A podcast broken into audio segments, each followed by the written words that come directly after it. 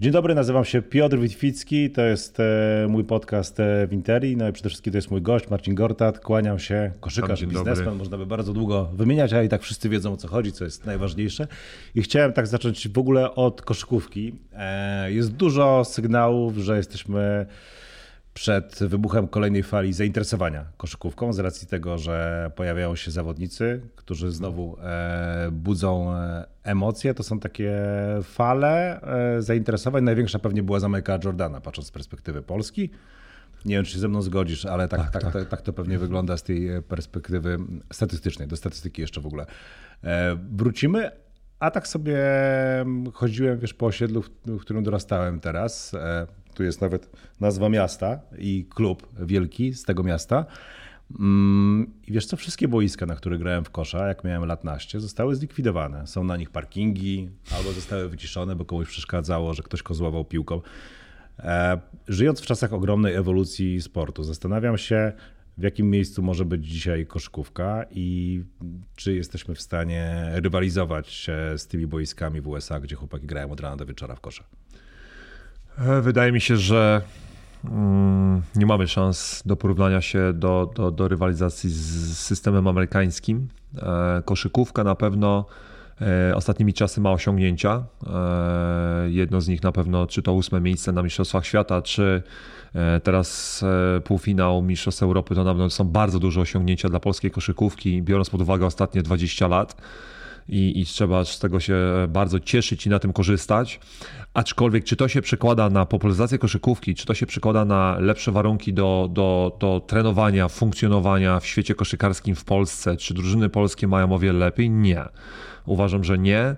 E, nie mam stricte takiego dobrego przykładu, który mógłbym podać, co, który, który pokaże, w jakim miejscu jest polska koszykówka, ale e, dzisiaj więcej się usłyszy o różnego rodzaju aferach w Polskim, Polskim Związku Koszykówki, czy ogółem w polskiej lidze, niż tak naprawdę o jakichkolwiek sukcesach. E, człowiek, który potencjalnie myśli o tym, żeby przyjść na Polską Ligę Koszykówki, to musi zadać sobie pytanie, co by tam chciał zobaczyć.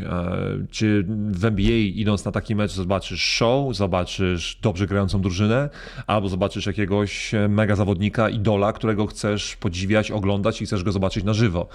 E, dzisiaj, no ja biorąc pod uwagę, nie widzę takiej, takiej mm, ani żadnego z tych trzech aspektów nie widzę dzisiaj w polskiej lidze koszykówki. E, nie mówię, że tak nie może być. E, to jest kwestia po prostu ciężkiej, ciężkiej pracy. Wydaje mi się, że tu jest bardzo dużo rzeczy do zrobienia. Ja na pewno nie deklaruję się też, że takie rzeczy bym potrafił i umiał zrobić, ale, ale na pewno jest dużo rzeczy do zrobienia. Jeżeli chodzi o boiska, to myślę, że bardzo dużo tutaj mają odpowiedzialność, odgrywają social media. Mianowicie social media po prostu zawładnęły młodzieżą dzisiaj i dziećmi, które e, powinny być na boisku, czy powinny po prostu wyjść z domu na osiedle, spotkać się z kolegą, koleżanką i, i, i ze swoimi rówieśnikami, młodzieżą. E, niestety tego nie ma. I dzisiaj to powoduje, to sprawia, że boiska są po prostu likwidowane, a te, które są e, modernizowane, to tak naprawdę stara gwardia na nie gra, czyli, czyli nasz, nasz rocznik, nasze pokolenie. I to jest jest niestety smutne. E, w Łodzi widzę to samo. To samo mamy i tak, tak samo mamy, te same mamy spostrzeżenia. Jasne. W ogóle widziałem, że interesujesz się kwestią, patrzyłem po twoim Twitterze, social mediów e, i tego, jak wpływają na dzieciaki i chyba masz takie podejście trochę jak wszyscy zaczynamy mieć, że one gdzieś tam nas wypierają e, z myślenia, a powiedz mi, ty na co dzień jakby cały czas zaglądasz do telefonu? Ja, zaglądam, ja zaglądam do telefonu tylko i wyłącznie wtedy, kiedy potrzebuję uzyskać informacji, e, dowiedzieć się tak naprawdę na, tak na szybkim, na szybkim, będąc czy pijąc sobie kawkę z rana, czy jedząc śniadanie, to, to, to przejrzę informacje, żeby zobaczyć, co się dzieje w świecie, ponieważ Twitter szyb, najszybciej cię poinformuje o tym. Oczywiście odpowiednio zweryfikowane konta najszybciej cię przekażą taką informację, aczkolwiek E, jeżeli chodzi na przykład o Twittera, no to trzeba naprawdę podejść do Twittera z wielkim dystansem, ponieważ Twitter jest e, no, naprawdę wylęgarnią przeróżnych ludzi. Powiedz mi, ty jesteś tam hejtowany? Jak to jest? E, są dni, kiedy jestem hejtowany, aczkolwiek po mnie hejt spływa. Jestem już na takim etapie w życiu, gdzie nie, nie ma rzeczy, która może mnie załamać albo mnie, że tak powiem, przewrócić mi w głowie. Mm, parę lat temu, wiele lat temu myślę, że była to inna sytuacja, ale dzisiaj, dzisiaj młodemu człowiekowi nie doradzałbym Twittera, ponieważ e, jest to naprawdę wylęgarnia patologii i ludzi, którzy mają ogromne, ogromne kompleksy. E, biorąc pod uwagę też to, jak pod względem... To jest takie kuszące. Jest e, wybitny zawodnik, który reprezentował Polaków w NBA. Zrobił to, o czym marzyło moje pokolenie, któremu nie marzyło się właściwie, że ktoś mógłby zagrać w NBA, bo jak patrzyłem na zawodników ze swoich czasów, czym wtedy myśleliśmy, Maciej Zieliński czy Adam Wójcik świętej pamięci, tak, no to jednak nie mieściło się, że ktoś mógłby zagrać w NBA, mimo tego, że ich podziwialiśmy. To się stało za, twoim, e, za twoją przyczyną właściwie na taką skalę, że no po prostu z przyjemnością się to oglądało, a jednocześnie mm, mogę sobie wejść na Twittera i napisać ci, ej, ty nie umiesz grać w kosza. No właśnie, no i teraz masz prawo ja do... na jeden rozwalił masz, masz, prawo do swojej, masz prawo do swojej opinii, masz prawo do swojej opinii, e, każdy ma prawo do swojej opinii i nie ma z tym, ja nie mam z tym żadnego problemu, ale jeżeli opinia, twoja opinia, czy twoja, twoje emocje, czy to po meczu, czy przed meczem, czy twoje emocje w stosunku do mnie jako osoby, czy koszykarza przekraczają granice opinii, a wchodzą na obrazę, czy wchodzą na brak szacunku, no to to jest już problem. Ponieważ przed tym też takie rzeczy najczęściej w ponad 50% się potrafią wydarzyć. Jeżeli chcesz wyrazić swoją opinię, to ja mogę tą opinię z tobą przedyskutować. Ja nie mam z tym problemu. Ale jeżeli wchodzą już mocniejsze, mocniejsze zwroty, gdzie ty mnie obrażasz, albo obrażasz moją rodzinę, albo wyzywasz mnie od różnego rodzaju rzeczy, no to wtedy nie ma tak naprawdę możliwości kontynuacji takiej rozmowy, jesteś po prostu zablokowany, bo e, no, mam za dużo lat też na karku, żeby pozwolić sobie, żeby ktokolwiek siedzący za e, po drugiej stronie jak gdyby Twittera pozwolił sobie na to, żeby mnie obrażać i różnego rzeczy różnego rodzaju rzeczy na mnie pisać. Biorąc pod uwagę na to, jak dzisiaj wygląda e, polityka w naszym kraju, jak potrafią politycy i grupy polityczne potrafią walczyć ze sobą, zatrudniać farmy i, i mnóstwo ludzi, którzy wypisują różnego rodzaju świństwa i komentarze na twój temat, no to, to naprawdę powtórzę jeszcze raz, Twitter jest, jest naprawdę wylęgarnią przeróżnych ludzi i, i, i, i różnych postaci. E, polecam o wiele bardziej e, inne social media, żeby nie promować innych social mediów, to po prostu polecam co innego, a najlepiej to polecam e, wyjście na spacer z przyjaciółmi, kolegami, spotkanie się nawet na tym przysłowiowym piwku czy kawie i porozmawiać jak normalny człowiek z człowiekiem i więcej możesz się czegoś nauczyć. Możesz pograć w kosza. Generalnie. Możesz pograć w kosza, jak najbardziej. okay. Pograj w cokolwiek, umówmy się, pograj w cokolwiek. No.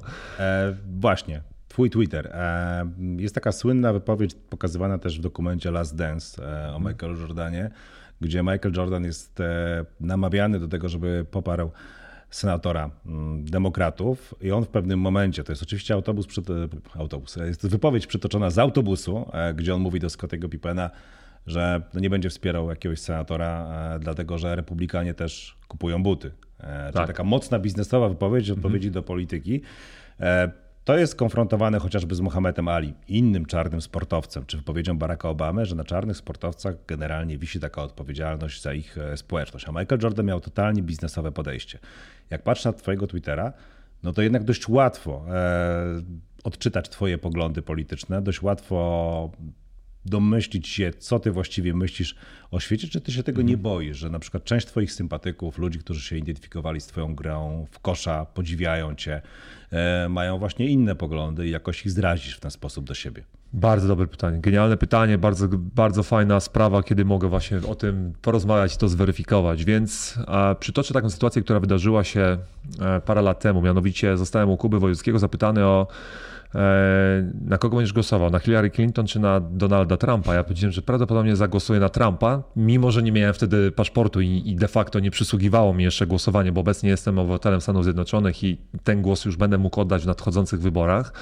ale powiedziałbym, że zagłosowałbym na Donalda Trumpa, no to wtedy można powiedzieć, że były takie e, śmieszki. Mówię, ale Marcin, ten człowiek jest debilem, ten człowiek jest po prostu chory, on ma problemy z głową. I muszę przyznać, że faktycznie były problemy. Jeżeli słyszysz potem prezydenta Trumpa, który opowiada o wypowiedzi e, na podium przed setkami dziennikarzy mówiący o tym, że on, że e, książę Harry nie powinien się spotykać z tą i tą kobietą, albo że ta kobieta taka jest ohydna, jest taka wstrętna, to podła. I za, ja zacząłem zastanawiać się, mój Boże, prezydentowi nie wypada mówić pewnych rzeczy. I do, dlaczego o tym mówię? Ponieważ Dzisiaj przede wszystkim nie patrzę na grupę polityczną, która da mi lepiej, tylko patrzę na swoje wartości życiowe, jakie mam. Jeżeli moje wartości, pewne rzeczy kłócą się z moimi wartościami życiowymi, które zostały mi wpojone, czy to poprzez moich rodziców, czy poprzez moich e, braci, czy poprzez moich, ama, e, e, moich mentorów i rzeczy, w które wierzę, jeżeli te rzeczy są gdzieś zaburzone, dam przykład, jeżeli kobiety odbierane są kobietom prawa, które e, to one powinny decydować o tym, czy powinny usunąć ciążę, czy nie usunąć ciążę, bo ta ciąża może pochodzić z różnych, z różnych sytuacji, to to jest decyzja kobiety, a nie nas, mężczyzn czy polityków siedzących na stołkach. I ja uważam, że to jest, e, kłóci się to z moimi prawami, e, moimi wartościami, dlatego są takie sytuacje, gdzie będę po prostu głośno się wypowiadał na Twitterze. Po prostu i, tak nie będziesz milczał, jeśli widzisz. Nie będę milczał, tego... jeżeli uważam, że ktoś naprawdę opowiada bzdury, kompletne bzdury i myśli, że my to wszystko tak naprawdę kupujemy, łykamy, to, to powiem, wyrażę swoją opinię. Zdaję sobie sprawę, że niektóre osoby mogą, mogą mnie za to nie lubić, ale i też zdaję sobie sprawę, że niektóre osoby mogą mnie za to polubić. E, jeszcze raz powtarzam, żyję moim życiem, żyję dla siebie, dla mojej rodziny, dla moich przyjaciół, dla, dla, dla, dla swoich potrzeb i dla swoich celów, które w życiu chcę osiągnąć, a nie żyję dla ludzi na Twitterze. E, z całym szacunkiem jestem wdzięczny każdemu, kto mnie wspierał i mnie, i mnie e, dawał mi siłę poprzez całą moją karierę. E, dziękuję wszystkim tym osobom, które gdzieś są zawsze ze mną na dobre i na złe ale na koniec dnia ja nie żyję dla tych wszystkich ludzi dookoła mnie, tylko żyję dla samego siebie, dla mojej rodziny. I, e, i taką, taki, taką drogą będę niestety podążał. Wiesz, to jest w ogóle bardzo ciekawe, dlatego że mm, to niestety żyjemy w tych takich dość mocno spłaszczonych twitterowych e, czasach, gdzie twoja wypowiedź, że tam nie wiem ostatecznie, czy głosowałeś, mm. czy głosowałbyś na Donalda Trumpa, no tak na dobrą sprawę jest, e, myślę, że zaproszeniem do innych ciekawych pytań. Dlaczego Amerykanie w ogóle głosowali na Donalda Trumpa? Bo szczerze mówiąc, w polskiej debacie publicznej trudno było się tego w ogóle dowiedzieć. Ja w sumie musiałem pojechać do Stanów Zjednoczonych, porozmawiać e, z obywatelami, żeby dowiedzieć mhm. się, dlaczego oni głosują na Donalda Trumpa. Tak? I okazuje się, że po prostu to też daje spojrzenie na Amerykę inną. Nie wiem, na ile jesteś tym przesiąkniętym, takim dość mocno wolnorynkowym podejściem, odpowiedzialnością, coś, o czym my trochę zapominamy, a na pewno nie widzimy tego w debacie publicznej, patrząc tylko i wyłącznie przez pryzmat mediów, które opowiadają nam tak tylko jest. i wyłącznie to, że tak Donald Trump był taki, jaki był. No bo te wypowiedzi też są prawdą i też tak, są dość tak. obrzydliwe i głupie. Tak? Głupie. Ale to, chodzi mi tylko o to, że ta rzeczywistość jest troszeczkę bardziej skomplikowana. Tak, oczywiście, że tak. No, to jeszcze raz, no to wchodzimy już, otwieram naprawdę bardzo dużą puszkę Pandory, o której moglibyśmy powiedzieć, że e, jak dużo telewizja mówi prawdy, jak dużo kłamie, jak dużo jest propaganda, czy to w Stanach Zjednoczonych, czy na Ukrainie i tak dalej, no to jeżeli nie masz pewnych możliwości zweryfikowania tych, tych źródeł, nie masz pewnych możliwości samemu oceniania, jak sytuacja wygląda, no to faktycznie będziesz, będziesz kompletnie zmylony zmylony czy poprzez jedną gazetę, stację czy radio, e, to będziesz regularnie e, zmylony. No i jeżeli chodzi o mnie, no to ja, e, tak jak powiedziałem, wybrałbym Trumpa, mimo że nie miałem głosu. Dzisiaj mam głos i nigdy w życiu nie zagłosuję na Trumpa. Nie ma takiej najmniejszej możliwości, mimo że głosowanie na niego by prawdopodobnie pomogło mi, mianowicie obniżyłby podatki. I dla mnie jako koszykarza, który zarabiał fortunę i mieliśmy pieniążki, jakie mieliśmy, to obniżenie tego 1, 2, 3% na podatkach w różnego rodzaju rozliczeniach y, zachowałoby naprawdę potężne pieniądze w moim, na moim koncie. Ale jeszcze raz powtarzam, w pewnym momencie dochodzisz w swoim życiu do takiego punktu, gdzie zdajesz sobie sprawę, że czy masz 100 tysięcy więcej, czy 200 tysięcy więcej, czy nawet ten milion więcej, to to twojego życia nie zmieni, ale będziesz szczery i będziesz prawdziwy z wartościami, które masz w życiu. Jeżeli uważam, że prezydent czy inna osoba nie powinna wypowiadać się na pewne tematy prywatne innych osób, to jest jedna rzecz, albo najpotężniejszy kraj świata powinien wspierać taki kraj jak Ukrainę, który dzisiaj walczy o własną wolność i walczy przede wszystkim o demokrację, walczy o to, żeby e, Rosja nie weszła też dalej, e, to tak Ameryka powinna wspierać. A wiem, że republikanie chcą zablokować wsparcie amerykańskie dla Ukrainy. Dlatego dzisiaj kieruję się swoimi wartościami, nie kieruję się swoim interesem ani biznesem. E, tak jak powiedziałem, ja stracę na tym, jeżeli wygrają demokraci, czy demokraci obejmą władzę. Są zresztą przy władzy i naprawdę nie mam z tym problemu, ponieważ uważam, że e, ważniejsze są rzeczy, które ja wierzę i, i, rzeczy, które ja, ja mam gdzieś tam wpojone u siebie w głowie. No i widziałem też, że bardzo mocno interesujesz się tym, co dzieje się w Ukrainie, że bardzo mocno wspierasz, śledzisz, podajesz wartościowe filmy na ten temat. Czy czujesz się rzecznikiem e, trochę tych spraw, zwłaszcza, że no, bywasz w USA, masz kontakt, e, jesteś tam.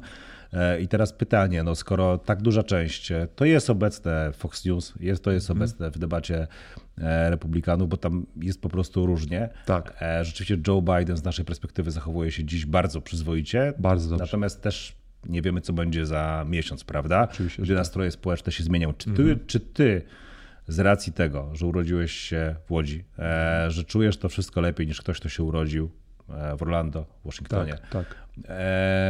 Czujesz się rzecznikiem trochę tych spraw, czujesz taką potrzebę, żeby tłumaczyć, jak ważne jest to, co dzieje się dzisiaj w Ukrainie, bo nie jest to takie oczywiste dla tych ludzi, którzy urodzili się po drugiej stronie kuli e, Myślę, że Amerykanom nie trzeba tego tłumaczyć, e, ponieważ Amerykanie są na mm, Amerykanie są kompletnie inaczej kulturowo i mentalnie nastawieni na konflikty wojskowe i, i, i, wojenne, ponieważ e, no, byli, byli, byli w Iraku, byli w Afganistanie, zaatakowali e, Irak i byli w Afganistanie.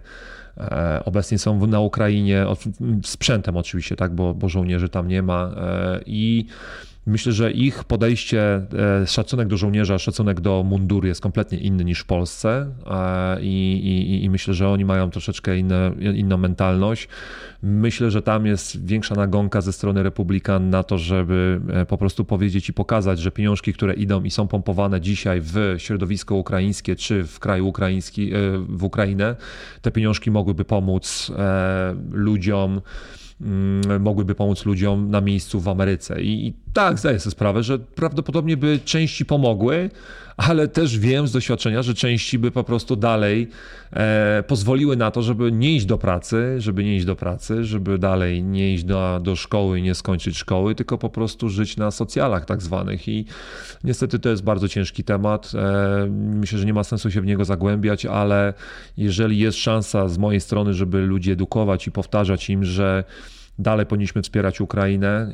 E, już dzisiaj niestety tylko i wyłącznie jedyny sposób, jaki wspierać, to jest e, zakupić drobny sprzęt, czy zakupić, po prostu przelać pieniążki na drobne na, na jakieś konto E, bo dzisiaj już nie należy wysyłać żadnego jedzenia, nie należy dawać ciuchów, ponieważ, no powiem krótko, nie jest to jakaś rzecz, którą chciałbym się chwalić, ale byłem w Ukrainie, byliśmy w Bachmucie, byliśmy niedawno w Bachmucie, byliśmy jakiś kilometr od, od, od, od linii frontu, kiedy artyleria pracowała, strzelała i widzieliśmy, mieliśmy szansę spotkać się z dowódcami, mieliśmy spotkać się z żołnierzami, którzy tam walczą, mamy bezpośredni kontakt z tymi ludźmi, bynajmniej po to, żeby wiedzieć, że sprzęt który wysyłamy, e, również przy współpracy z Igorem Traczem, mistrzem świata, który wozi już chyba teraz 40 konwój pojechał, e, to jesteśmy w stałym kontakcie i wysyłamy sprzęt bezpośrednio prosto do baz, do żołnierzy. To nie idzie do żadnego e, magazynu, to nie idzie do żadnego huba, gdzie jest to przerzucane, rozkrada, rozkradane i rozsprzedane i, i wyprzedane, tylko to jedzie bezpośrednio do samych żołnierzy. I, I dzięki temu, że nawiązaliśmy takie znajomości, takie kontakty, jesteśmy w stanie to po prostu upewnić się, że takie rzeczy oni dostają. I wysłaliśmy naprawdę tonę sprzętu, czy, czy śpiwory, czy łóżka polowe, czy no naprawdę już dziesiątki agregatów, które e, zapatrują szpitale, e, obiekty medyczne, e, czy nawet bazy wojskowe. Już dzisiaj u mnie na podwórku w domu stoją kolejne dwa auta, które będziemy wysyłali na Ukrainę. To już, to już będzie kolejnych z 3, 4, 5 aut wysłanych i naprawdę robimy bardzo dużo rzeczy, ponieważ dalej musimy to robić. I ludzie nie zdają sobie sprawy i wszyscy mówią, że Polska stanie się ukraińska. Nie, nigdy się tak, nigdy się tak nie stanie. Dla tych, którzy nie mają zielonego pojęcia, jak to działa, to każdy obywatel Ukrainy, który przyjedzie do Polski, który e, płaci podatki w Polsce, de facto wzmacnia nasz, nasz naszą pozycję naszego kraju. E, zdaję sobie sprawę, że przyjdą Ukraińcy, którzy będą chcieli pracować za mniejsze pieniążki, co automatycznie troszeczkę osłabi rynek dla Polaków. Ja sobie zdaję z tym sprawę i, i rozumiem tą sytuację, aczkolwiek e, podkreślę, że jeżeli masz fach, fach w ręku i umiesz coś robić, to dostaniesz takie wynagrodzenie, na jakie, na jakie, jakie, na jakie zasługujesz. Dlatego e, pomaganie Ukrainie było fajne przez 3-4 miesiące, bo było popularne i fajnie było wstawić na Instagram i na Twittera, że się pomaga, ale z zrób to samo rok później e, i zobaczymy, czy jesteś, czy faktycznie masz takie same wartości życiowe, bo tak jak powiedziałem, dla mnie, dla mnie się to nie zmieni. Pomagałem pierwszego dnia i pomogę e, za rok od tego, od, tej, od tego pierwszego dnia, będę znowu pomagał i e, to są rzeczy, które ja robię i które ja, w które ja wierzę i mam nadzieję, że wiele osób zreflektuje się. Byłeś na froncie, tak? Bałeś się? Jak to nie. wyglądało? Nie, byliśmy byliśmy bardzo dobrym, bardzo dobrze, pod bardzo dobrą opieką, byliśmy, byliśmy bardzo dobrze przygotowani, byliśmy z odpowiednimi jednostkami, żołnierzami też z Polski, którzy zabezpieczali wyjazd, weterani, sami weterani, nie było e, żołnierza służby w obecnej służbie i, i, byliśmy tam tydzień, zwiedziliśmy mnóstwo miejsc, poznaliśmy mnóstwo osób, nawiązaliśmy bardzo dobre relacje i, i, tak jak powiedziałem, mamy bezpośredni kontakt do ludzi, do których możemy pomóc im e, i przesłać odpowiednie najbardziej potrzebne rzeczy. A ponieważ byłeś tam relatywnie niedawno, to mam pytanie o ten mental i obecne nastawienie Ukraińców, no bo prawdopodobnie jesteśmy w przededniu ogromnej ofensywy tak, Rosji. Tak, jesteśmy na pewno przed, przed dużą ofensywą, aczkolwiek ta ofensywa będzie prawdopodobnie trikiem e, takim mylącym, e, że nadejdzie atak z jednej strony, a de facto będzie i tak większy szturm od strony frontu ale myślę, że Ukraina jest na to gotowa. E, czy Ukraina jest w idealnym miejscu? Nie. Faktycznie potrzebuje dużo sprzętu i tak jak powiedziałem, dzisiaj sprzęt jest potrzebny, no jest potrzebny ciężki sprzęt. To już, to już nie jest potrzebujemy kamizelek, potrzebujemy butów, e, bo, bo na obecną chwilę ten sprzęt w większej, mniejszej ilości jest tam, ale, ale dzisiaj potrzebujemy, e, Ukraina potrzebuje dużego sprzętu, czołgów, samolotów e, nowej generacji, potrzebują wozów opancerzonych. To jest sprzęt, który niestety zwykły cywil czy grupa cywilów nie jest w stanie kupić i, i to są rzeczy, które no niestety tutaj rządy muszą się między sobą rozmawiać inne kraje. A ty czujesz, że dźwiga nas cały czas to, co było na początku, w pierwszych miesiącach na pewno, że jesteśmy w tym razem, że czujemy potrzebę, żeby pomagać, e, czy to się trochę roztapia i trzeba o tym przypominać? Trochę tak jak zrobiłeś to przed Roztapia chwilą. się. Roztapia się i to jest bardzo duży, niestety e, uważam, ból, e, ponieważ jest dalej mnóstwo ludzi, którzy tej pomocy potrzebują. E, nawet zwykłego, jeżeli, jeżeli nie chcesz pomóc i nie czujesz tej pomocy, to przynajmniej nie przeszkadzaj.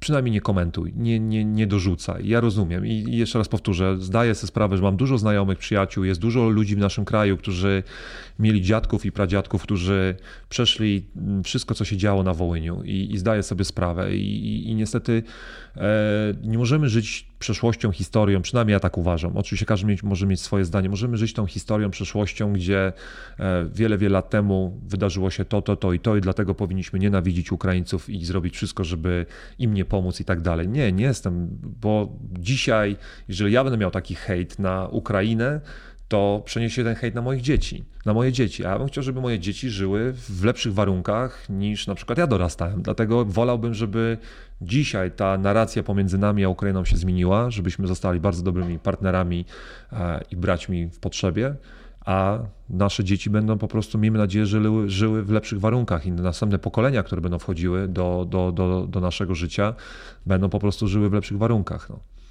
Chciałem zapytać mm, zejść z tych tematów teraz ciężkich, politycznych, trochę przejść na to, jak sportowiec funkcjonuje na emeryturze. To zaraz pogadamy, bo w ogóle mm, nie wiem, czy widziałeś, że jesteś dzisiaj w tabloidach, jeżeli chodzi o twoją emeryturę.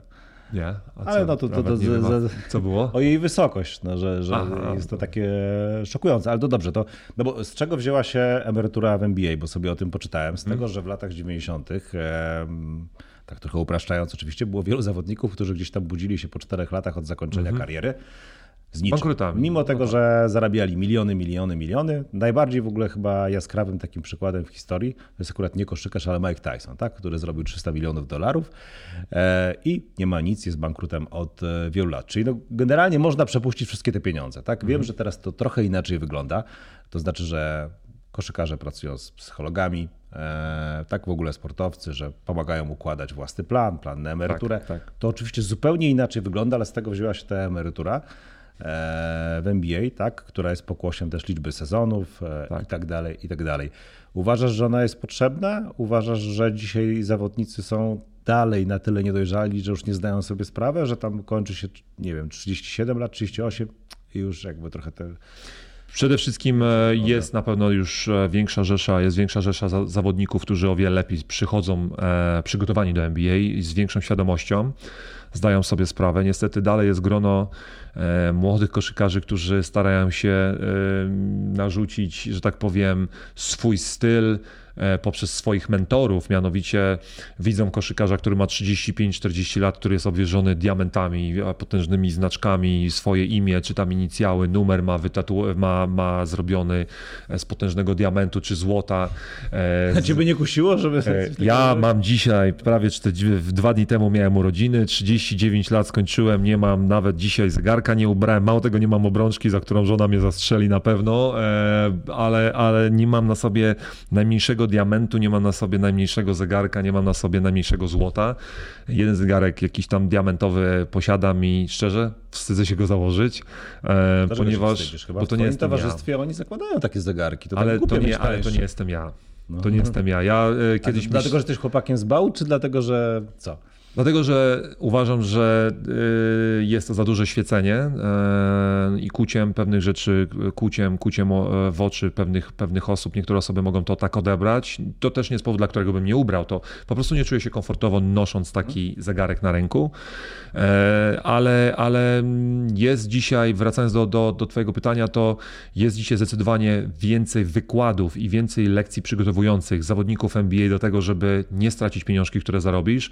Dam Ci, dam ci najprostszy przykład. E, jeżeli przez całą swoją karierę zarobiłeś, będę operował równymi cyframi, zarobiłeś 10 milionów i e, dzisiaj najprostsze akcje, najprostsze zabezpieczenie, już może nie tyle co lokata w banku, ale najprostsze zabezpieczenie poprzez dobrego E, finansistę, który, który będzie się opiekował jak gdyby twoimi finansami, to jest powiedzmy w Ameryce te, te 5-6%, no to od 10 milionów to dostajesz powiedzmy 500 tysięcy dolarów. Jeżeli ty przez te, za, za te 500 tysięcy dolarów nie jesteś w skali, w skali całego roku wyżyć, Mówimy tutaj, bo niektórzy tak mają, wyżyć za opłaty za dom, opłaty za mieszkanie. No niestety większość z nich ma e, alimenty za dzieci, e, opłaty za auto, telefony, e, takie podstawowe życie, jakieś podróże e, i, i jedzenie, rachunki podstawowe. I ty przejadasz 500 tysięcy w skali roku, no to masz problem.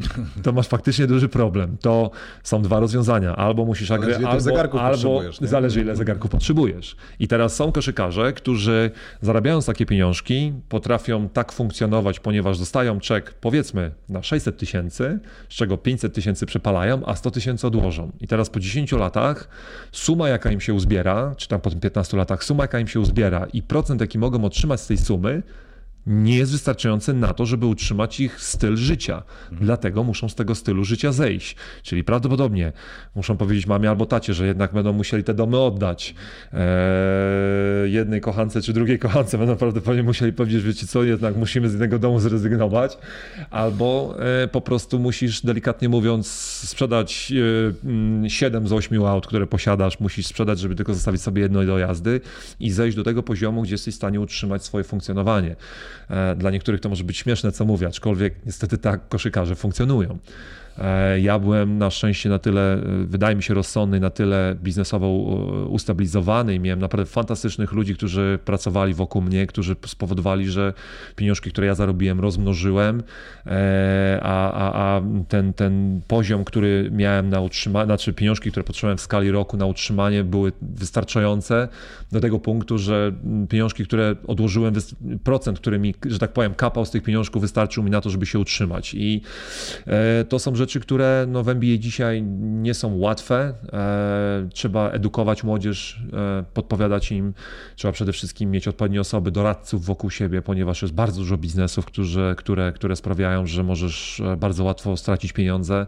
Najłatwiejsze są biznesy, znaczy naj, naj, najłatwiej stracić pieniądze, kiedy przychodzi do ciebie człowiek, powie, że ma taki taki biznes, ty daj pieniądze, ja to będę prowadził.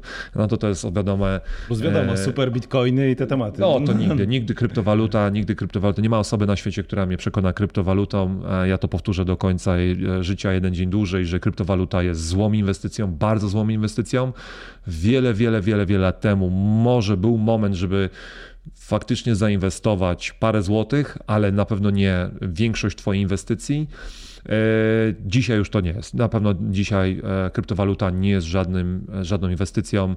Jeżeli najwięksi e, biznesmeni tego świata powiedzieli, że nie należy inwestować w, w kryptowalutę, to ja również to podtrzymam. Słuchaj, no to może potrzebna jest po prostu taka zwykła ludzka pokora do tego. Pokora do tego, że trudno inwestować w coś, na co do końca się nie znamy. To jest, to jest pierwsza podstawowa rzecz. Nie inwestuj w coś, czego nie, czego nie rozumiesz, czego nie znasz.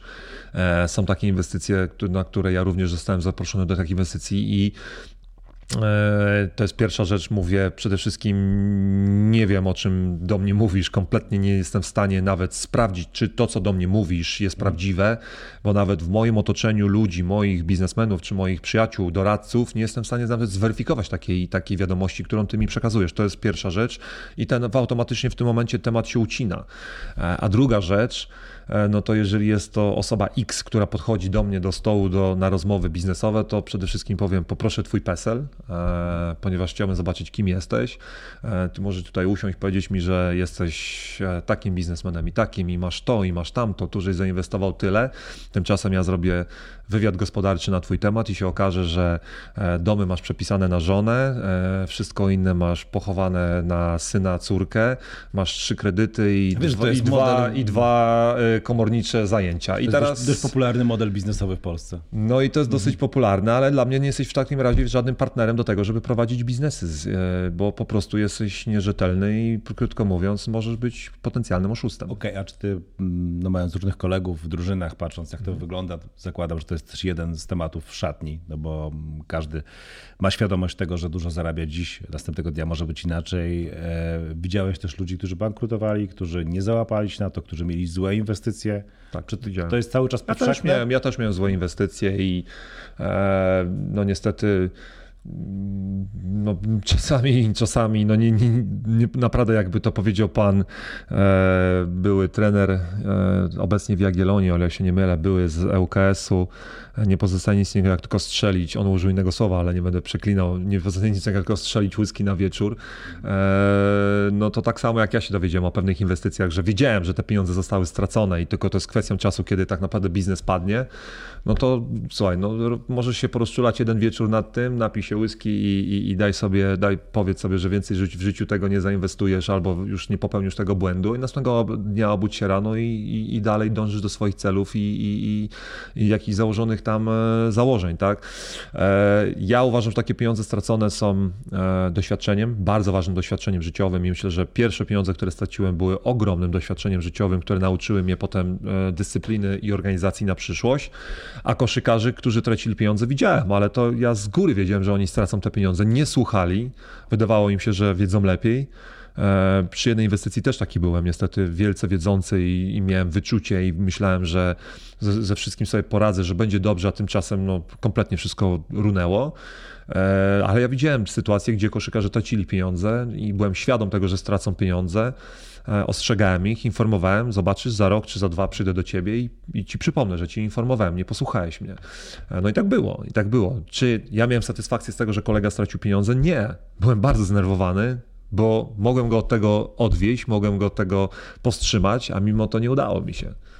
No i to jest taka rzecz, którą... A to by dziś biznes sprawia ogromną frajdę, większą niż kosza, koszykówka? Bo coś takiego czytałem, ale... Sprawia bardzo dużą przyjemność, sprawia mi bardzo dużą przyjemność i, i nie ukrywam, że e, ja już też to głośno powiedziałem, no by nadszedł taki moment w moim życiu, gdzie koszykówka, koszykówka była całym moim życiem. No, ludzie nie rozumieją, co ja, co, co ja mówię o całym moim życiu. Ja potrafiłem przyjść na trening o 7 rano, do godziny trzeciej pracowałem, o godzinie trzeciej wracałem do domu i już myślałem, co powinienem zjeść na obiad i na wieczór, ponieważ już następnego dnia szykowałem się na, jedynek, na pojedynek jeden na jeden z kolegą z drużyny albo na mecz, w którym będę miał takiego i takiego przeciwnika. E, ja byłem po prostu tak zafiksowany i byłem tak, tak pochłonięty koszykówką i tak bardzo skoncentrowany na koszykówce, e, że nie widziałem wielu rzeczy dookoła ale niestety po tych no, 10, 12 latach, 13 latach, no, ogółem całej kariery sportowej, 16, 17 prawie, e, po prostu się wypaliłem. Ten ogień zgasł i wiele innych rzeczy pozaparkietowych zaczęło mi sprawiać o wiele więcej frajdy i przyjemności. I to sprawiło, że ja wiedziałem, że nadszedł mój czas. Wiedziałem też, moje ciało dawało mi sygnały, że to już jest ten moment, kiedy to jest ostatni gwizdek, ostatnie moje podrygi, ponieważ ja już fizycznie byłem po prostu e, zniszczony. No, dzisiaj jestem też po operacji kolana, e, które, które po prostu się skończyło. Chrząstka została kompletnie wytarta. E, została, mam, mam artroskopię kolana zrobioną i, i rekonstrukcję chrząstki, e, mam dwa miesiące rehabilitacji przed sobą, ale, ale mówię, no to są takie, żeby też było jasne, to nie jest też tak, że ja tutaj siedzę i płaczę teraz, bo gdybym miał to zrobić, to bym to zrobił jeszcze raz i bym zrobił pewnie jeszcze ciężej i jeszcze lepiej bym starał się to zrobić, ale e, po prostu sport dla mnie się skończył, a, a rozpoczął się nowy etap pod tytułem biznes i, i bardzo mnie to kręci i rajcuje. Mhm, okej, okay. a co w takiej sytuacji zrobić, gdy żyje się tyle lat w takim rygorze? No jest to o tyle pewnie łatwiejsze, jak się ma określonego przeciwnika, kiedy ma się określone cele do zdobycia i wchodzi się na tę emeryturę i no żeby za chwilę nie ważyć 30, czy pewnie w Twoim przypadku 40 kilo więcej. U mnie było to tak, też no. łatwo zrobić. Co e, zrobić, żeby nadać sobie tę siłę, żeby wstawać, trenować, trzymać tę dietę? Jak to zakładam, że po tylu latach tego wszystkiego to może trochę się właśnie nie chce. Na, na emeryturze jak to dalej trzymać? No to słuchaj, no to, to już gdzieś tam pewnie u mnie to było dziś mój charakter i moje ego też gdzieś tam zwariowane, gdzie stanąłeś przed lustrem, założyłeś obcisłą koszulkę i de facto brzuch był bardziej wystający niż klatka piersiowa i nagle zdałem sobie sprawę, o nie, nie, nie, tak nie może być. E, po prostu nadszedł moment, kiedy zdejmujesz koszulkę i czujesz, że to, co widzisz, to nie jest kompletnie to, do czego przywykłeś przez wiele lat. Poza tym zacząłem odczuwać bóle w kręgosłupie, w kolanach, w biodrach i zdałem sobie sprawę, poszedłem na konsultacje do moich tenerów i fizjoterapeutów z, z i powiedzieli, Marcin, no do końca życia jeden dzień dłużej będziesz musiał teraz trenować, musisz podtrzymywać tętno twojego serca, żeby nie było arytmii serca, musisz regularnie biegać, podnosić tętno serca, podnosić to, żeby to krążenie funkcjonowało e, i, i, i powiedzieli krótko, no musisz dalej być aktywnym, aktywnym że tak powiem, no, emerytem I, i no i to sprawiło, że wróciłem do treningów. Po pół roku, czy tam bodajże rok od zakończenia kariery, wróciłem do takiego treningu, gdzie wróciłem do normalnej formy. E, pod względem biznesowym łatwiej było wrócić do, do formy niż wymienić 30 garniturów, które wisiały w szafie i tam było e, żadne, żadne spodnie się nie spinały już e, guzikiem, to, to, to wolałem schudnąć niż zakupić nowe garnitury.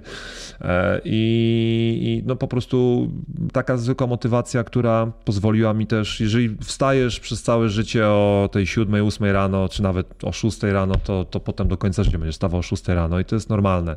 Ale sport dał mi tak dużo dyscypliny organizacji, którą dzisiaj przeniosłem na biznes i uważam, że jest to najlepsza rzecz, która mogła się dla mnie wydarzyć. No właśnie, bo wszystko, co mówisz, masz bardzo dobrze przemyślane, tak parę kroków do przodu. Brzmi to nieprawdopodobnie wręcz profesjonalnie i zastanawiam się, czy to jest bardziej pokłosie tego, że żyłeś, pracowałeś w takim rygorze i po prostu MBA jest nieprawdopodobnie profesjonalna pod każdym tak. względem i gdzieś to mhm. spływa na wszystkich, którzy tam e, pracują.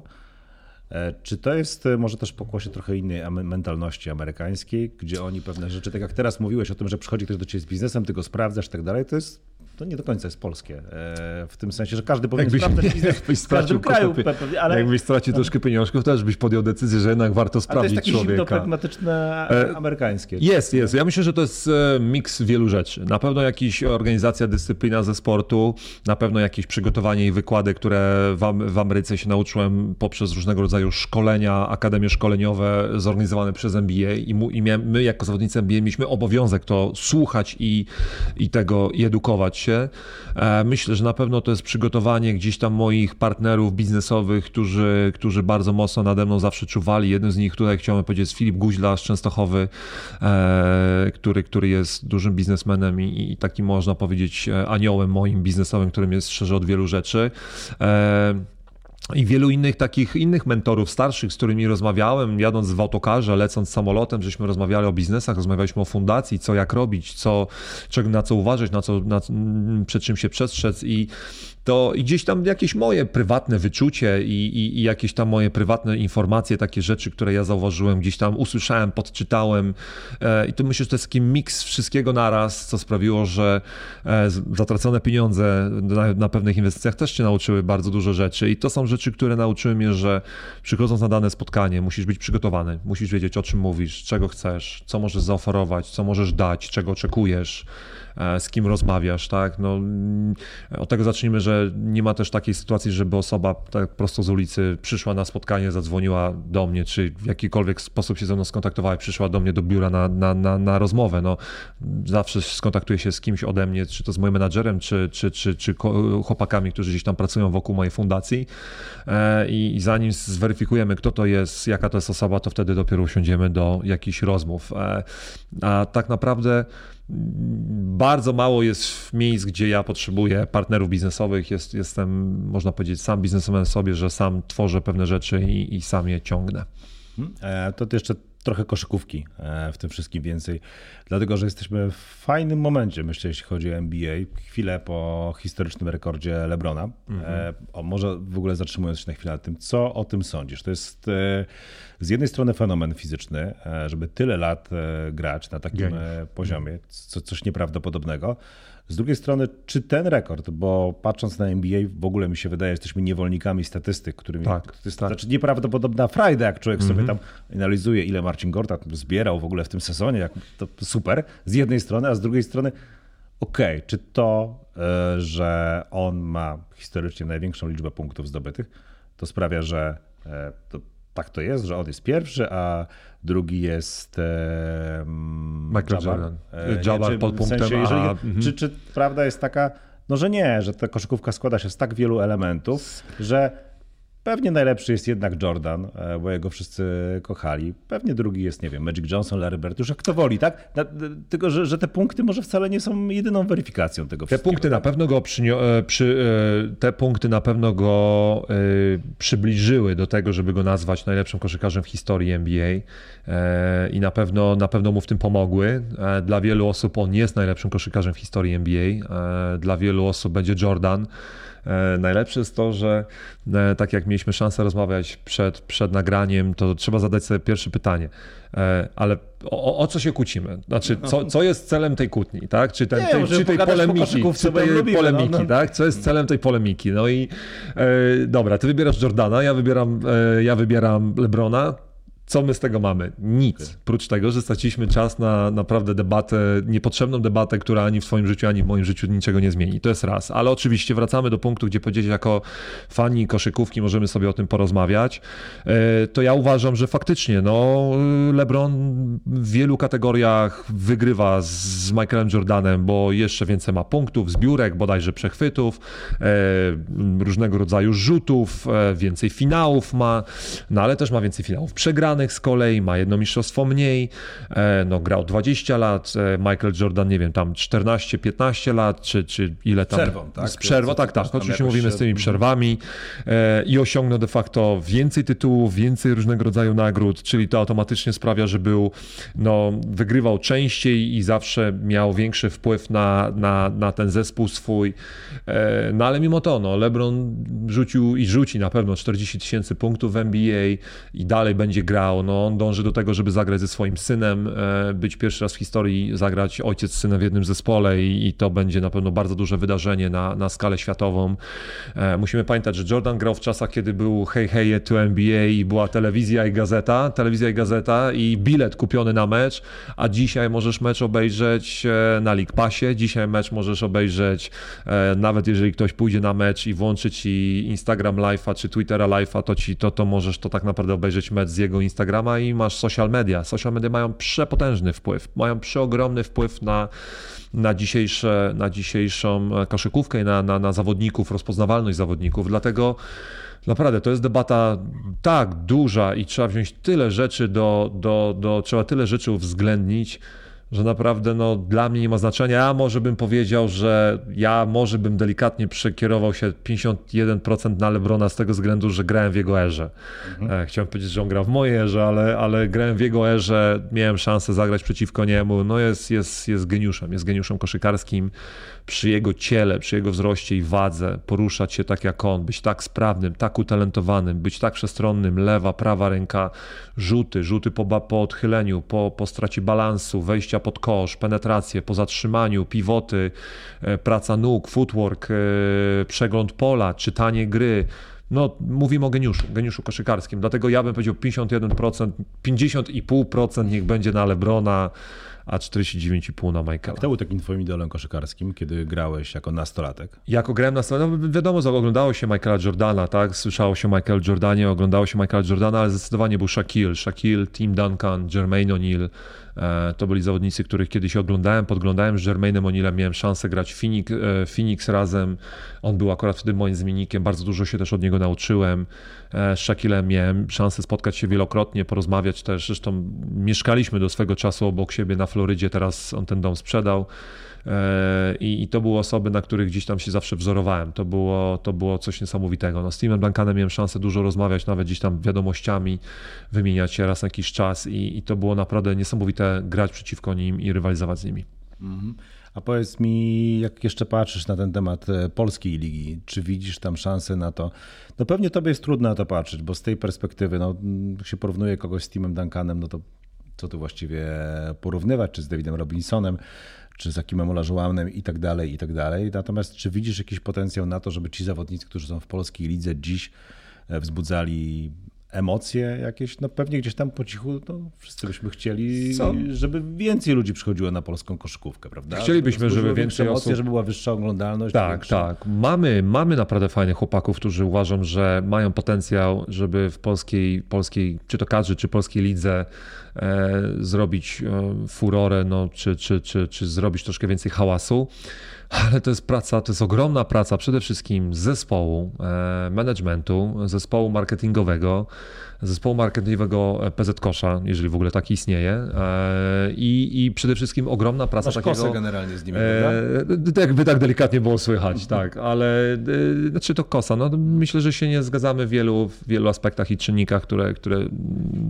są, że tak powiem, realizowane, ale, ale też jest to duża praca samego zawodnika. Czy taki zawodnik chce mm, zrobić troszkę więcej niż tylko koszykówka i chce pokazać się z dobrej strony, czy chce siebie zareklamować w jakiś sposób, to jest też jego praca i to wszystko zależy od zawodników. No niektórzy zawodnicy też po prostu nie, nie wiedzą, mają chęci, ale nie wiedzą jak to zrobić i jeżeli nie znajdzie się odpowiedni zespół osób dookoła e, takiego zawodnika z chęciami, no to, to, to nie jest to, to, to, to nie będzie to możliwe. Ja uważam, że polska kadra e, teraz ma oczywiście Jeremiego Sochana, który jest, jest no, będzie dużym, dużym, że tak powiem, koniem pociągowym, marketingowym koniem pociągowym całej reprezentacji. Jest Mateusz Ponitka, który e, no, jest, jest liderem naszej polskiej kadry, jest liderem naszej polskiej kadry, ale jego praktycznie nie, on praktycznie nie istnieje w social mediach ani... ani w ogóle w mediach nie, nie W ogóle nie istnieje w mediach. No, to jest jego decyzja, tutaj nie mamy co, to jest jego decyzja po prostu i e, taką decyzję podjął, trzeba ją uszanować, e, ale jest Jeremy, który, który mógłby być e, i będzie dużym koniem pociągowym. Teraz kwestia, czy, czy PZ Kosz to wykorzysta w jakiś mądry sposób i czy sam Jeremy to wykorzysta i będzie chciał pewne rzeczy robić i kreować. Dlatego wszystko przyszłość. A jak ty widzisz jego karierę w ogóle? Jak ja widzę jego karierę, myślę, że e, rozwija się, robi kroki do przodu. Faktycznie już te pierwsze 20-30 meczy e, takiego frycowego zapłacił, przegrał. E, no ma takie, takie elementy jak właśnie ten rzut jedną ręką z linii osobistych, co na pewno nie jest e, normalne, ale działa dla niego i jeżeli ma to działać dalej, to niech, niech dalej to robi. E, myślę, że gra coraz odważniej, pewniej. E, myślę, że prezentuje bardzo fajne, bardzo fajne aspekty, które mogą mu w przyszłości pomóc. Mecz All-Star Game na pewno mu pomoże przy e, jego, u, u, u, że tak powiem, wzmocnić pozycję jego w NBA i, i, i nadać więcej, że tak powiem, głosu jego, nazwisk, jego nazwisku ale, ale jeszcze jest dużo pracy przed nim, jeszcze jest bardzo, bardzo dużo pracy. Na pewno musi bardzo mocno pracować nad rzutem. E, bardzo dobre pytanie jest, co będzie San Antonio Spurs e, przez kolejne 3-4 lata? Czy kolejne lata nabiorą tyle pików do swojej drużyny i tak wzmocnią talentem ten zespół, że za 3-4 lata ten zespół będzie regularnie walczył o playoffy, a daj Boże za 5 e, lat będzie walczył już o mistrzostwo, bo kto wie, czy nie podpiszą jakiegoś gracza, zapłacą 200 milionów, położą na stół. To jest i... ten niesamowity, czasami w Polsce nierozumiany system draftowy, prawda? Który no, mm -hmm. dla ciebie jest oczywistością, bo w nim mm -hmm. funkcjonowałeś tyle, tak. tyle lat, ale ja nie wiem, czy nie opłaca się zagrać teraz słabiej, żeby mieć lepszych zawodników? No tak to działa, no ale nie do końca, jeżeli tych możesz zagrać, ale musisz tymi pikami się, że tak powiem, e, uzbroić, tak? Musisz te piki dostać w, w draft, poprzez różne wymiany. Wielu wybitnych zawodników wcale nie było numerem jeden w drafcie, chyba Jordan był No ale to, to tak akurat San Antonio, San Antonio jest takim, San Antonio jest takim klubem, który faktycznie faktycznie potrafi z 57 miejsca wyłowić Manu Ginobliego i e, no daj Boże, żeby taki strzał znowu im się trafił, ale, ale no nie będzie to łatwe, nie będzie to łatwe. I nawet jeżeli wyłowią jedną gwiazdę, czy jedną gwiazdę i jednego bardzo dobrego zawodnika, to, to jest dalej, nadal to może być za mało, nadal będą potrzebowali wsparcia odpowiednich zmienników, odpowiednich roleplayerów, którzy będą wykonywali brudną robotę, bardzo dobrego trenera, który będzie siedział, no Greg Popowicz nie wiadomo jak długo będzie, z tego co ja też słyszałem, to kto wie, czy to nie jest jego ostatni albo przedostatni rok, dlatego e, wszystko, wszystko jest, e, tutaj wiele czynników musi wpłynąć na to, żeby, żeby San Antonio w kolejnych paru latach dalej robiło krok do przodu, żeby wspinało się, co za tym idzie, Jeremy będzie w lepszej sytuacji, bo jeżeli za 4 lata San Antonio będzie w miejscu jakim jest, a Jeremy playoffów nie dotknie, no to kto wie, no, ja bym prawdopodobnie szukał ucieczki, ucieczki z klubu, czyli podpisania kontraktu gdzieś indziej, no bo, bo być cały czas, kończyć sezon w połowie kwietnia i przegrywać 60 meczy w sezonie, no nie jest przyjemnością. Po prostu nie jest przyjemnością, nieważne jak dobrym zawodnikiem jesteś. No nie może cię satysfakcjonować e, zdobywanie 20 punktów i 10 zbiórek, jeżeli nie wygrywasz mecze i regularnie w kwietniu kończysz sezon. To, mhm. to wtedy podważasz też ambicje takiego zawodnika. No. E, jasne. E, chciałem zapytać, ponieważ twój tata uczył mnie nawet na Legii e, kilka, jak się wprowadza ciosy bokserskie proste, bo kilka razy się spotkaliśmy. Chciałem zapytać, jak dziś wygląda wasza relacja, bo z jednej strony zawsze wydaje się, że to wiesz, no niemal film, mogła być filmowa historia, tak? Kiedy tata mm -hmm. tam z boksu przekierowuje cię na siatkówkę, chyba najpierw tak, czy koszykówkę? Tata chciał, żeby był siatkarzem prędzej, tak, tak. Ja tak to wygląda, a, a potem gdzieś tam się to rozpływa. Jak, jak to wygląda dziś? No, niestety nie jesteśmy w dobrych relacjach z tatą. Nie wszystko w życiu się układa e, po myśli chyba, mm, przede wszystkim po mojej myśli, ale e, Myślę, że też jest to gdzieś może i jakaś lekcja nauki dla mnie, albo, albo lekcja pokory, ale, ale no na pewno nie jesteśmy w dobrych relacjach. Myślę, że e, tutaj, żeby już oczywiście nie rozwijać tego tematu, myślę, że wina leży troszkę po obu dwóch stronach. Ja bym oczywiście powiedział, że więcej po stronie taty niż moje, ale to jest tylko moje odczucie i moja opinia oczywiście. E, myślę, że nadejdzie ten dzień, kiedy, kiedy z tatą się spotkamy i sobie pewne rzeczy wyjaśnimy.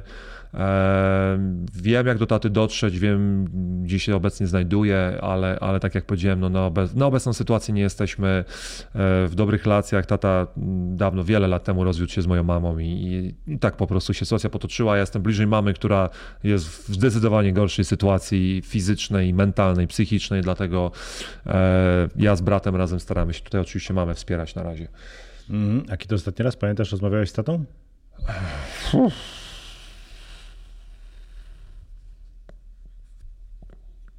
Sześć lat temu? Mhm. No to już kawał czasu, szczerze mówiąc. No, trochę minęło. Pewnie dotrzeć no, jako tako, no nie jest problem, bo ja dotarłem, jak chciałem tam parę słów zamienić, tak? No wiem. e, tak jak powiedziałem, myślę, że ten czas nadejdzie. E, zresztą mm, osoby tutaj z mojego środowiska też bardzo nalegają na to, żebym się spotkał z tatą i ten czas nadejdzie. Na pewno nadejdzie on bez kamer, bez żadnych fotografii i tak dalej, bo są rzeczy, które ja muszę sobie z tatą wyjaśnić. Jasna sprawa. E, to jeszcze na koniec takie pytanie fundamentalne. Powiedz mi, czy ty kochasz cały czas koszykówkę, czy to jest tak, że już jakby się rozwiedliście, żyjecie swoim, swoim życiem, jakby czasami tam, nie wiem, prowadzić jakąś rozmowę, jakieś tam, nie. możemy sobie pogadać, ale... no, czasami, czasami wezmę piłkę, usiądę w kanapie, no właśnie, porozmawiam e, do niej, ale...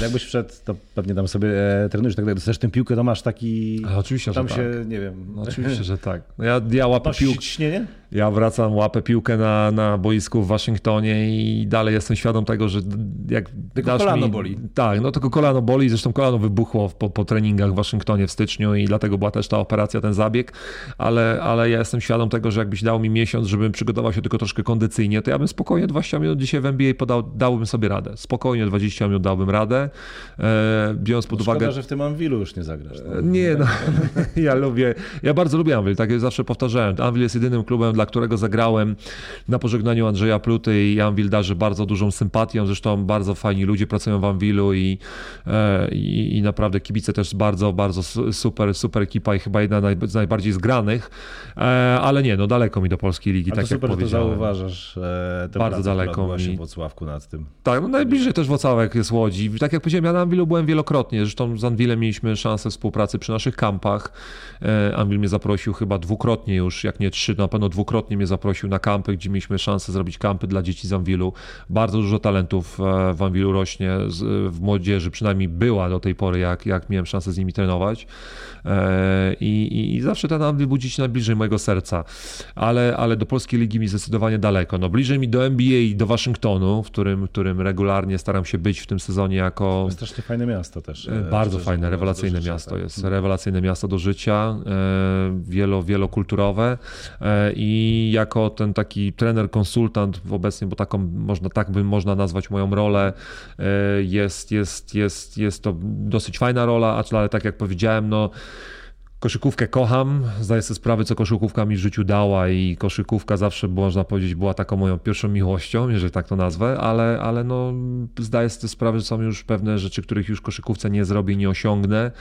E, bynajmniej to, jak rano przychodzę i, i żeby wejść w normalny trening, to godzina rozgrzewki, e, tabletki przeciwbólowe, odpowiednia ilość energetyków, żeby pobudzić się i przygotować ciało, wzmocnić nogi, wzmocnić kręgosłup, e, uruchomić biodra gdzieś tam, żeby to wszystko funkcjonowało, żeby wyjść i zagrać e, z młodzieżą, którzy mają dzisiaj po 20-20 parę lat. I wychodzisz jednego, że tak powiem, zagrasz jeden na jeden, gdzieś tam z jednym wygrasz i za chwileczkę drugi, trzeci ci rzuca wyzwanie, a, a ja też nie lubię przejść obok wyzwania, tak po prostu przejść obok niego, tylko... To się nie zmieniło. To się nie zmieniło i, Słuchaj, i to, to jest niestety tą Miałem bolączką. skończyć, ale przyszło mi do głowy jeszcze jedno pytanie, które mnie bardzo interesuje, ponieważ mamy do czynienia właściwie z bezprecedensową ewolucją sportu e, jako takiego. Tak? Ten sport, który dzisiaj znamy, to jest inny sport, który był w latach 90. E, to wygląda wszystko zupełnie, zupełnie e, inaczej. Czy ty dziś z tej perspektywy, tego co się nauczyłeś, pracując największymi profesjonalistami na świecie,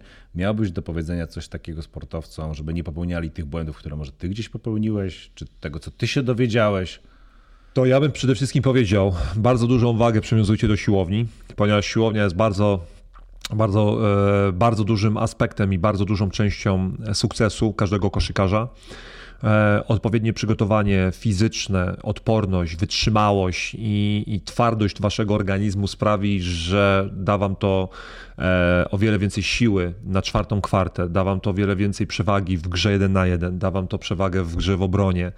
E, bardzo dużą rolę musicie przywiązywać do rozciągania, do regeneracji, do, do, do zabiegów, które pozwolą wam wasze ciało oszczędzić, które, które przeciągnie, że tak powiem, waszą żywotność waszego ciała na, na kolejne lata czy kolejne mecze e, w pewnym momencie tak jak i, oczywiście najlepiej to zrobić to od młodego człowieka, ale bądźmy też, bądźmy też ludzcy. E, dieta jest bardzo ważna, ale jak jesteś młody, trzymasz 16, 18, 20 lat, jesteś w pełnym, że tak powiem, ogniu, to dieta może być taką, bym powiedział, troszkę poluzowaną dietą, że możesz sobie pozwolić na pewne rzeczy, ponieważ te rzeczy też są ważne, tak? No nie możesz zwariować do tego punktu, żeby, nie wiem, nie zjeść kawałka pizzy, czy kawałka hamburgera na przykład, czy czegoś słodkiego, bo jest cukier tu, tu jest jakiś e, tłuszcz, a tam jest e, puste kalorie. Na koniec dnia jesteś też człowiekiem i musisz pewne rzeczy normalnie jeść i normalnie funkcjonować, ale czym starszy się stajesz, to faktycznie dieta już odgrywa bardzo ważną rolę, ponieważ twoje ciało nie regeneruje się tak jak 20-latka, regeneruje się tak jak 30 albo 35-latka i to wtedy ma ogromne znaczenie.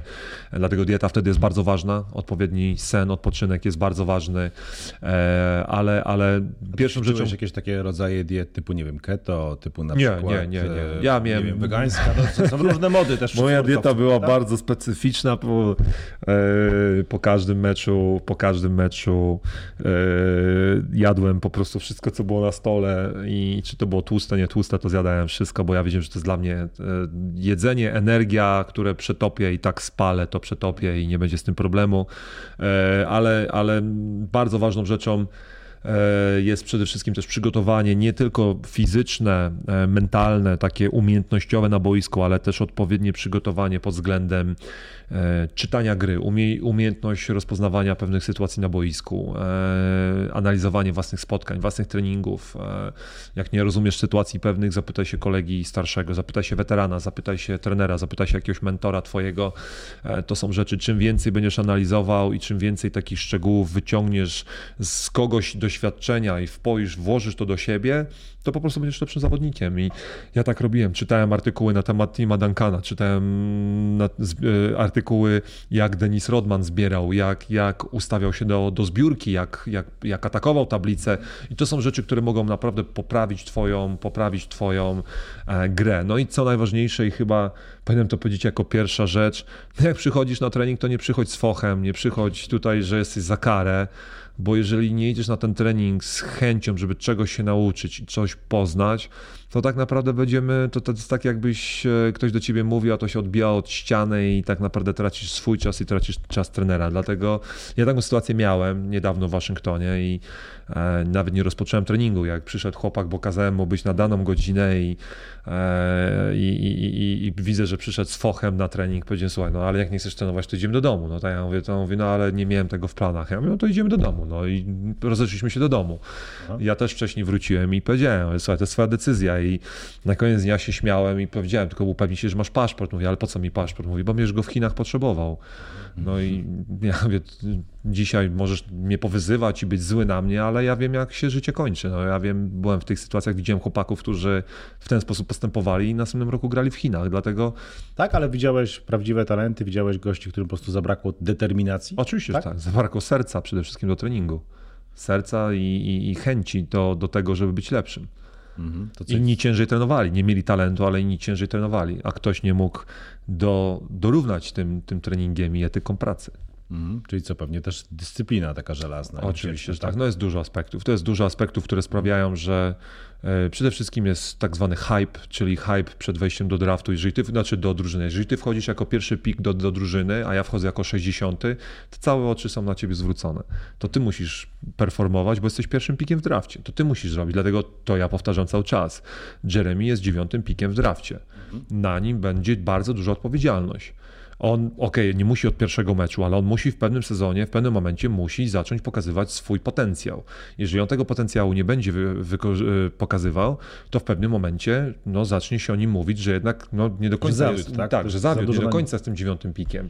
Dlatego ja, będąc 57 pikiem, żeby też to nie zabrzmiało źle, ja bym chciał być też wyżej, tak? bo to też pod względem finansowym jest lepiej i, i, i w ogóle pod innymi aspektami, ale będąc 57 pikiem, ja byłem po prostu pozostawiony sobie.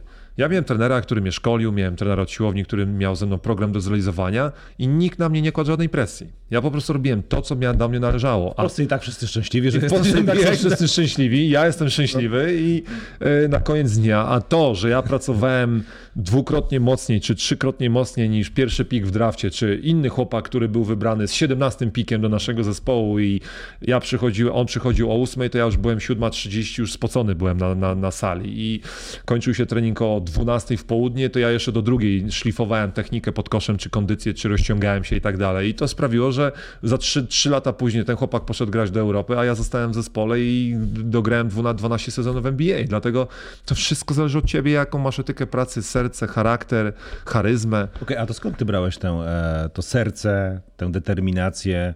Czy to było ego, czy to były ambicje? Myślę, że na pewno ego.